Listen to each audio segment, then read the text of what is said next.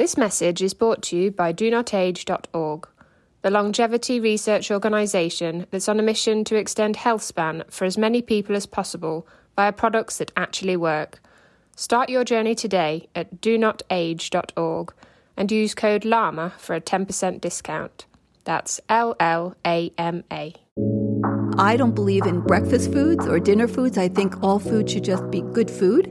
And so if you stop thinking of whether it's a breakfast food or not, and you just eat lots of vegetables, you eat really healthy whole foods, it doesn't matter. It's just a meal.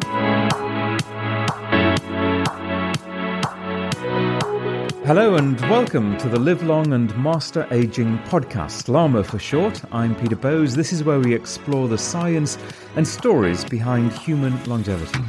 Now, there are two words that have cropped up a lot during this podcast over the past year circadian rhythm, that biological clock that seems to play a, a, crucial role in so many aspects of our health and well being. Well, today we're going to find out what it is and why we should care. My guest is Dr. Felice Gersh, a prolific speaker and writer on health issues, especially relating to women's health. She is a gynecologist, practices functional medicine, and is the founder and medical director of the Integrative Medical Group of Irvine, which is in Orange County here in California. Dr. Gersh received her medical degree from the University of Southern California's Keck School of Medicine in Los Angeles. And Felice, it is a pleasure to welcome you back to the podcast. Well, it's a pleasure to be back, Peter. And I say welcome back because we have spoken before. And if anyone listening wants to listen to our previous interview, and it might well fill in a few of the gaps in, in terms of, of your story, which we won't be uh, repeating here again, it is episode 20 of the LLAMA podcast. And you'll find that through the index of our website, llamapodcast.com.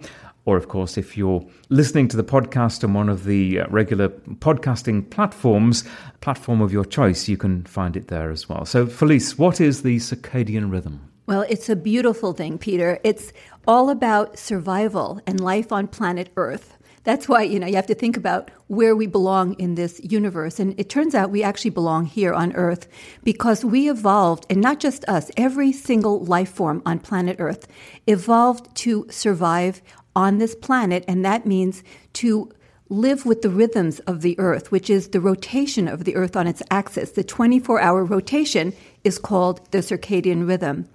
And it's actually embedded into our genes.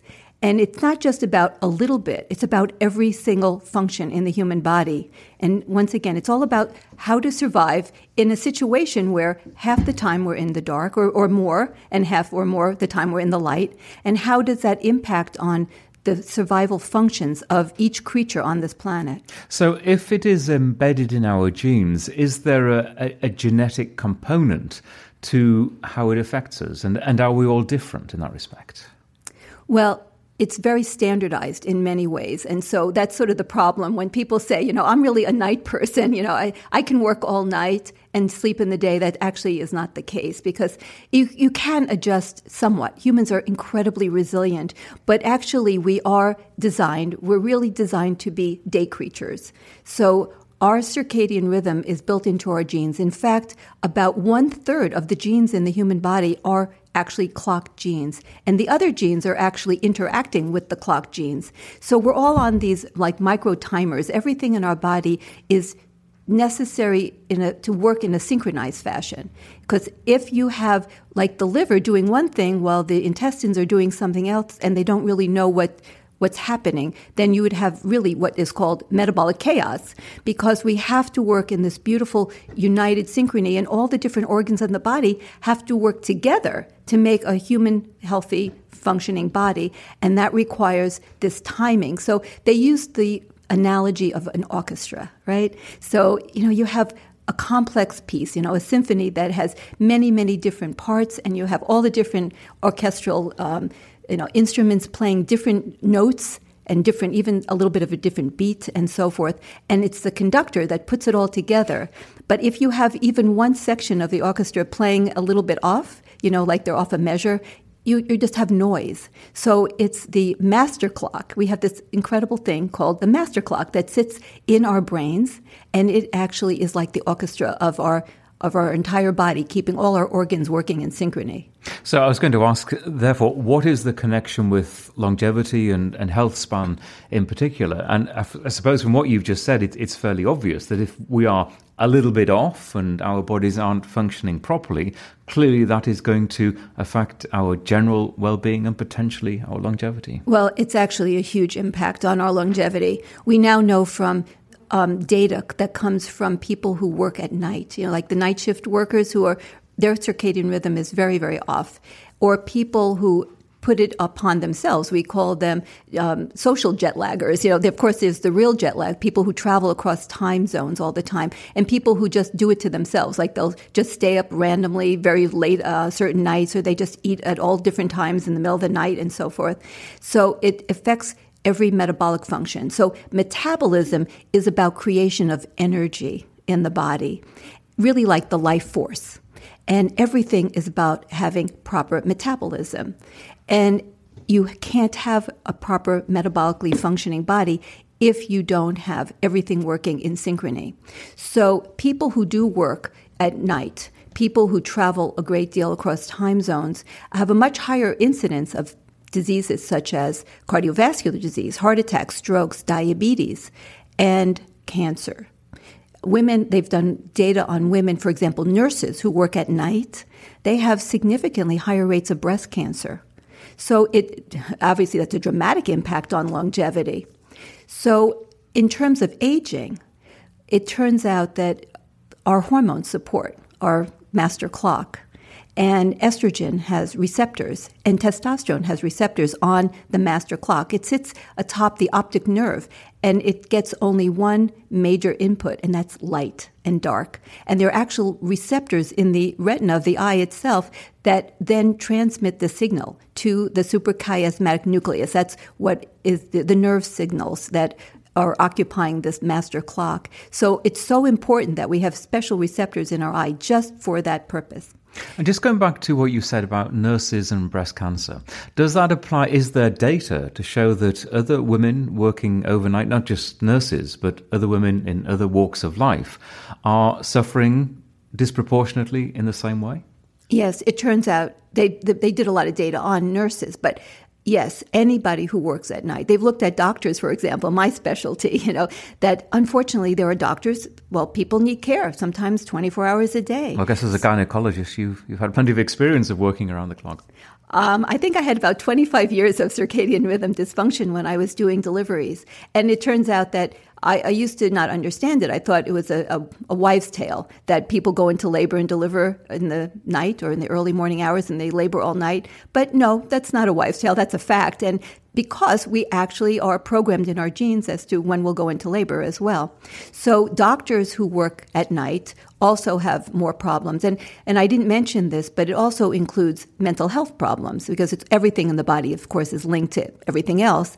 And so people who have like night shift workers, they do have higher rates of depression. So it goes across all all walks of life. People who are in the um, like police force and fire, they they all suffer. They have a lot of disability, and you probably have heard a lot of people who work in those fields do have a lot of disability, and part of it is because they do work at night. And just go back to what you said about uh, babies being born at night or in the evening. Is there a reason for that? Do you think, and what's the logic to it? I think there's definitely a reason. Think about this. If a woman is in labor, how vulnerable is she? She's incredibly vulnerable. She can't protect herself. She can't run. She can't do anything.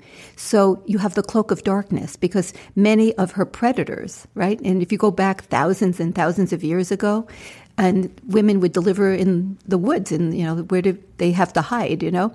And so many of the predators were also sleeping at night. And so when they're most vulnerable, they would be in labor and then they would deliver the babies are mostly born in the early morning hours when light is coming up so that then they can see and they can move and they can go to some place that's more protected and other people can protect them. So I think it's all totally planned and it, it makes total sense. And everything about the circadian rhythm is geared towards survival. In fact, our whole metabolic systems are different. We're like two different creatures. Humans are day creatures and night creatures, and our entire metabolic state changes between those two times of day. So, so many of us uh, who have to work around the clock are suffering. And there's a guy blowing leaves outside. He's working during the daylight. He's probably got a great circadian rhythm. Let's just leave him to his work. We can continue. But a lot of us are suffering, aren't we? And we'll continue this conversation in just a moment. Hey, quick question for you. Are you someone who wants to be fit, healthy, and happy? And what if I told you you could get your dream body by simply just listening to a podcast? I'm Josh. And I'm KG, and we're the hosts of the Fit, Healthy, and Happy podcast. Listen, we get it. Fitness isn't easy. Carbs, no carbs. Just stop, okay? It doesn't have to be that complicated. And that's why we made this podcast. We get straight to the facts so you can become your best you. So the way to check us out is click the link in the show notes or search Fit, Healthy, and Happy podcast on any of the major podcast platforms. We'll see you soon. Yes. Um, we live in a world that is not really geared towards supporting our circadian rhythm. One of the things that is part of it is seeing the sun go down. Watching the sunset is actually embedded in our genes as well, and the colors of the sunset actually set the tone. And we call that like the dusk transition. And it actually starts the melatonin production and the cortisol to go down. So it's really a wonderful transition that's put into our bodies to see the sunset, to see the colors, and then have the light go dim. And that dimming of the light and the sunset, and that's not happening in, in most people's lives. They're watching television, they're on the computer, they're getting exposed to lots of blue light. And that's disrupting their sleep. We know that sleep disturbance is, is huge now. How many people are having problems with sleep? And much of that is because we're living out of sync. You know, we're eating at the wrong times, we're exercising not at all, or often at night, late, when which actually raises our cortisol when it should be going down, and we're exposed to so much artificial light which is really suppressing our melatonin and it's altering our clock because our master clock only knows what's going on based on light and dark. And so, in fact, light therapy is a very big deal now. They're using light therapy for helping people who have a lot of uh, emotional problems, for depression and so on. Light is often very helpful. And for people who have sleep disturbance, to try to reset their clock, to try to move it forward or backwards by giving bright light at times to try to reset it because we're so messed up in our society now with not living outside, not seeing the moon and the stars and the sun, living in our little cubicles. Many people don't see the sun during the day. Having bright light in the morning and midday helps to set our clocks. A lot of people that I know who run in the morning swear by running as the sun is coming up, because as you say, it is the beginning of the day. There is that circadian rhythm setting scenario that they are active and they're out in the sun and probably just being in the sun for other health reasons is, is good for them as well. But that is the beginning of that very important cycle, isn't it? It is. Our bodies are designed so completely in alignment with the movement of the sun and the moon and the and the earth and at night when our circadian rhythm is in it's the night state, the melatonin, like I mentioned, it peaks at two o'clock. In fact, they, they have little clocks that you can see if you go on the internet, and it shows the time of the day when different things are happening in the body. And melatonin will peak about 2 a.m but only if you've been sleeping for a while. And cortisol is very low at that time. The bladder is, is supposed to be resting. That's why people who are voiding all night get up to go to the bathroom. You know there's something wrong because actually everything should be very quiet at night in that regard. And then in the morning, when the sun comes up, our cortisol jumps up really high. That's our peak in cortisol. And it starts our body going. It causes fat to be broken down. So we release fatty acids and sugar to be released, and it really gets us going, and we feel energized. Just on, on the point of, of the bladder, which you mentioned, I, I my understanding was that uh, the nighttime is when you actually do naturally produce a lot of urine. Is that not the case? Well, you do um, produce urine, but it should be stored. The bladder should be, the muscles of the bladder should be very quiet so it can expand without the sensation that right. you have to void. Interesting, yes, because I know that's a common complaint of, of older people. Well, and there's more than one reason. I mean, sometimes men have prostate issues, and that, but in terms of, for example, sleep apnea. So people who have sleep apnea, they have very disturbed sleep, and so they're not having the proper melatonin and the other, you know, growth hormone, all the different things that change during the night. Our immune systems are completely different at night as well, but because they have such disturbed sleep and their hormones and everything is really off during that time, their bladders are not getting the proper relaxation signals. And so they get up a lot and they actually start producing diuretic hormone. Everything is off balance. And so they actually start voiding a lot during the night. That's mm. actually one of the symptoms of sleep apnea is lots of night voiding. That's interesting. So 2 a.m. is a, a crucial point in that 24 hour rhythm. And it's important to have been sleeping for what, maybe four hours before that point to get the maximum benefit of the melatonin at that time? Well, even like three would do it, but four would be best. You hit it right on the head. Because I, again, I often hear that if the, the crucial hours to be asleep and when you feel the most benefit in the morning is having been asleep from about 10, 11 p.m certainly through till two. If you miss those crucial hours, then you're going to get up and feel groggy and not so good the next day. That's that's very true. And um, sleep is often mistreated in our society as well. People think that sleep is the absence of awake, but sleep is a very active time. When you're sleeping, you know, your as I mentioned, your immune system is doing very different things. You're actually you can think of it as sort of cleaning up your brain. You know, all the the dead stuff gets um, carried away, and you do all the housekeeping in your body during the night. And sleep has a very ordered kind of system. You go through different phases of sleep. But if you go to bed really late, or if you have even a little bit of light, this is sort of interesting. I actually sleep now with an eye mask because I can't get my bedroom dark enough at night. I have too much ambient room light. But even a little bit, even when you're sleeping, a little bit of light coming through your eyelids, it alters things. It turns out it's not as good for you. So it's better to be in, in really a dark kind of an environment. So I can hear lots of people listening in agreement, probably, and saying, Well, I'm a night shift worker and I can't do anything about it. So, what can they do to at least help them through and make things not quite as bad as they are? Well, there actually are some very, very practical things that can be done. It turns out that every cell in our body actually has its own set of clock genes. There's not just the master clock, we have what are called peripheral clocks.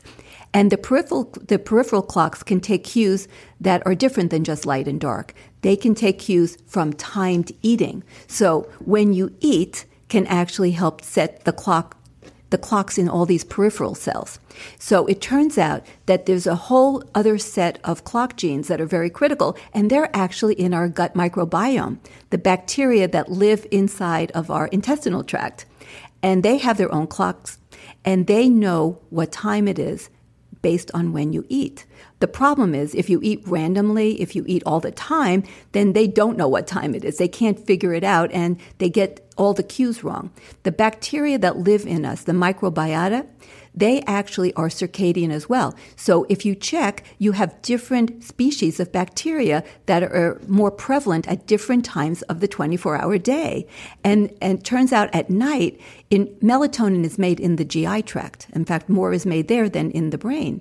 And melatonin acts as a signaling agent in the gut, and it causes certain bacteria that should be there at night to swarm, just like insects would be swarming. And they create signals that go to the cells that line our intestines that then create another signal to the liver, which is very key to a lot of metabolic situations. For example, regulating fats in our blood and, and our glucose regulation and glucose production.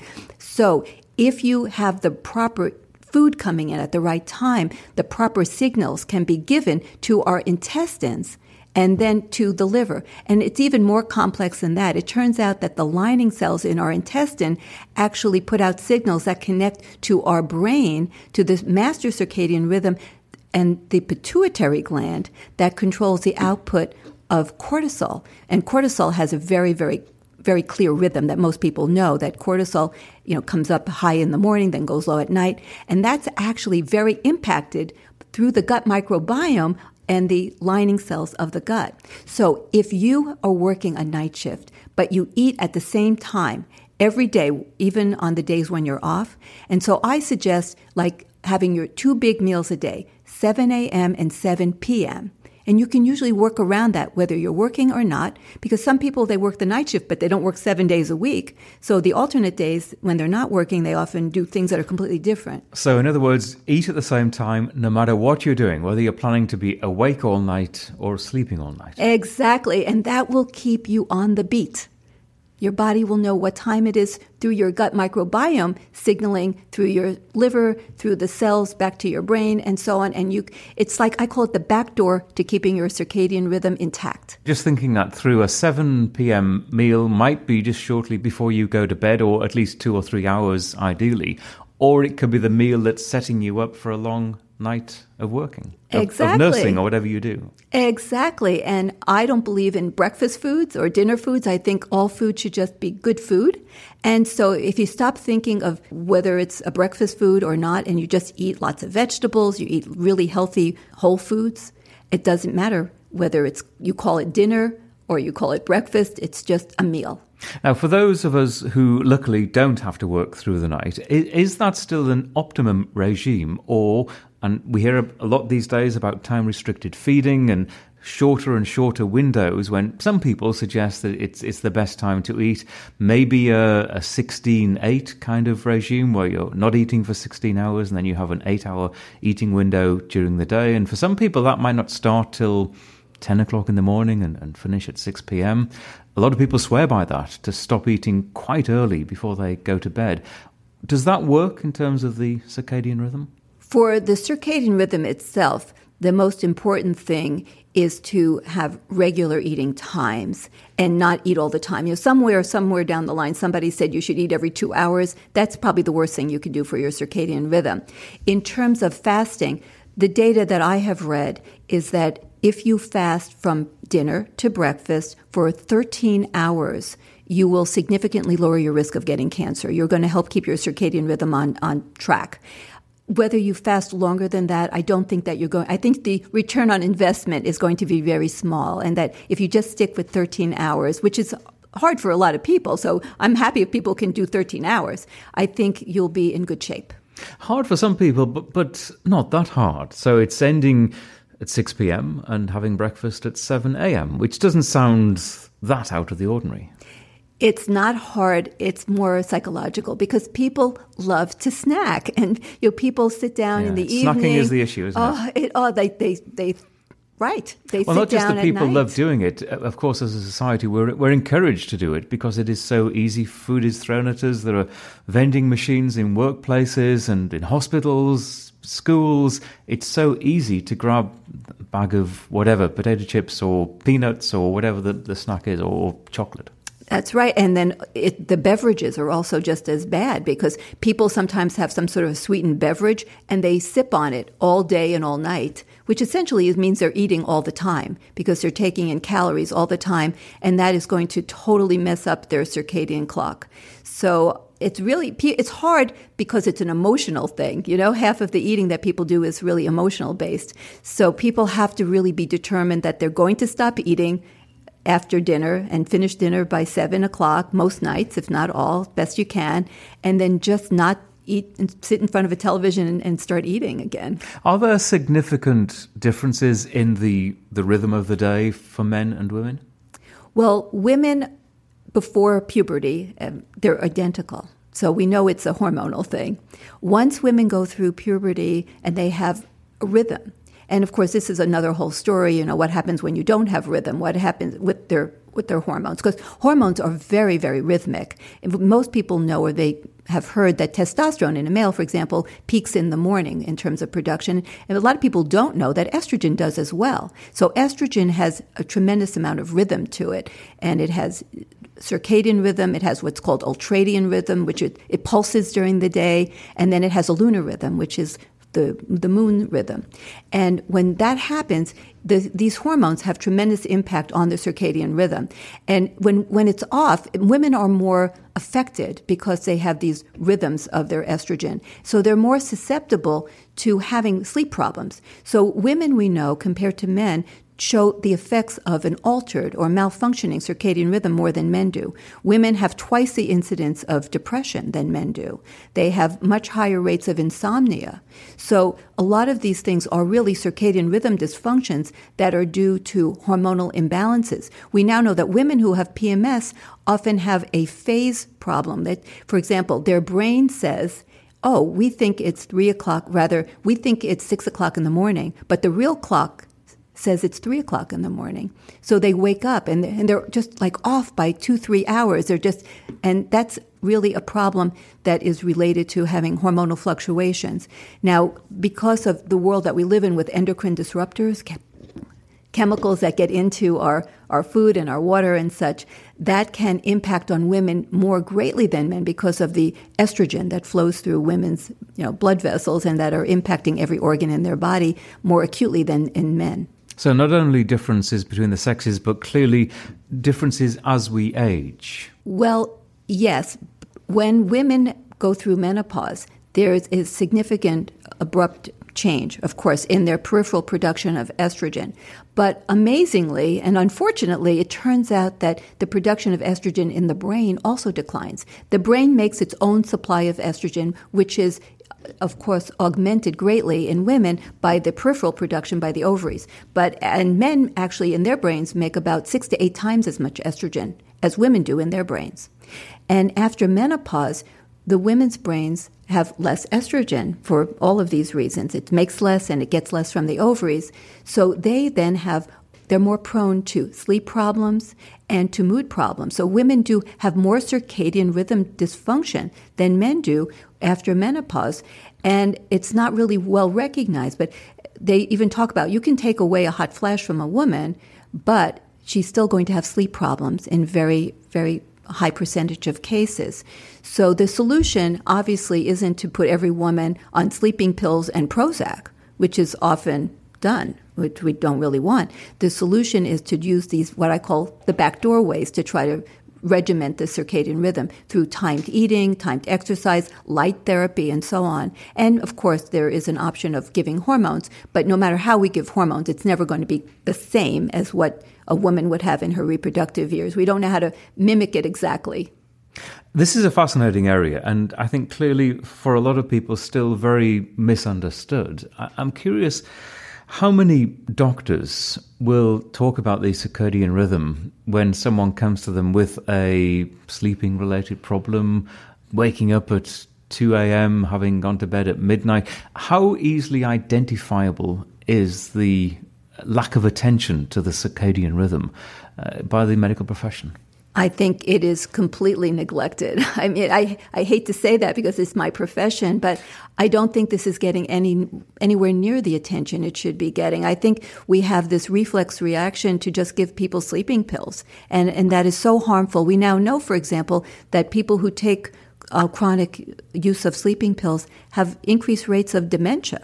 I mean, it's it, the brain needs to have proper sleep functions, have the sleep phases, and you don't get that. You're getting a drug sleep. It's not a natural sleep when you take a sleeping pill.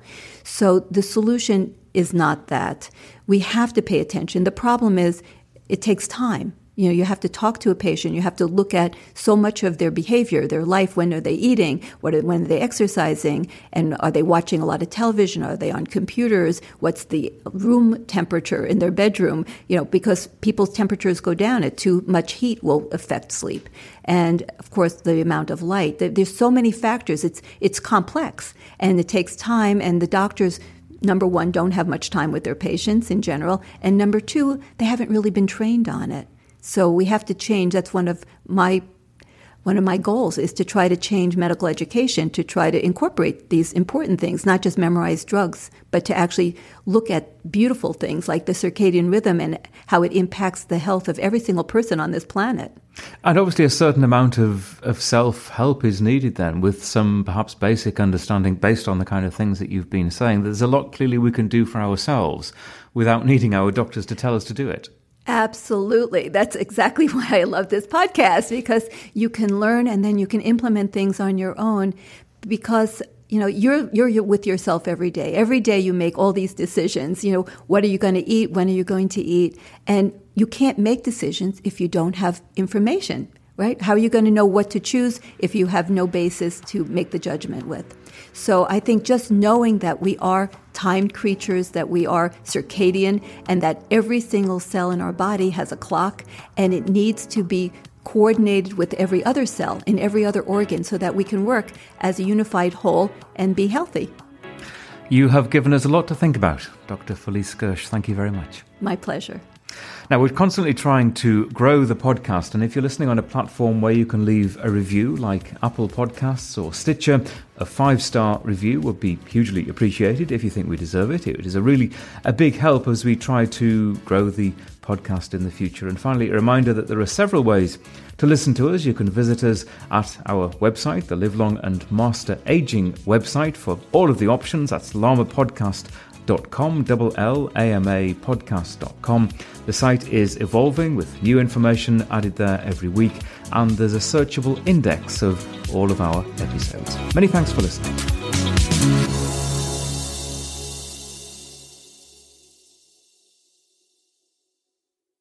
FlexBeam is a portable red light therapy device that's now being used by leading athletes, including the Norwegian tennis player Casper Ruud. Whenever you put the FlexBeam on, you feel it starts to work right away. I need something that can help repair all the fibers that I have broken in the nerves. The infrared lights penetrate your skin and makes the muscle tissue recover faster. FlexBeam, I keep it with me all the time.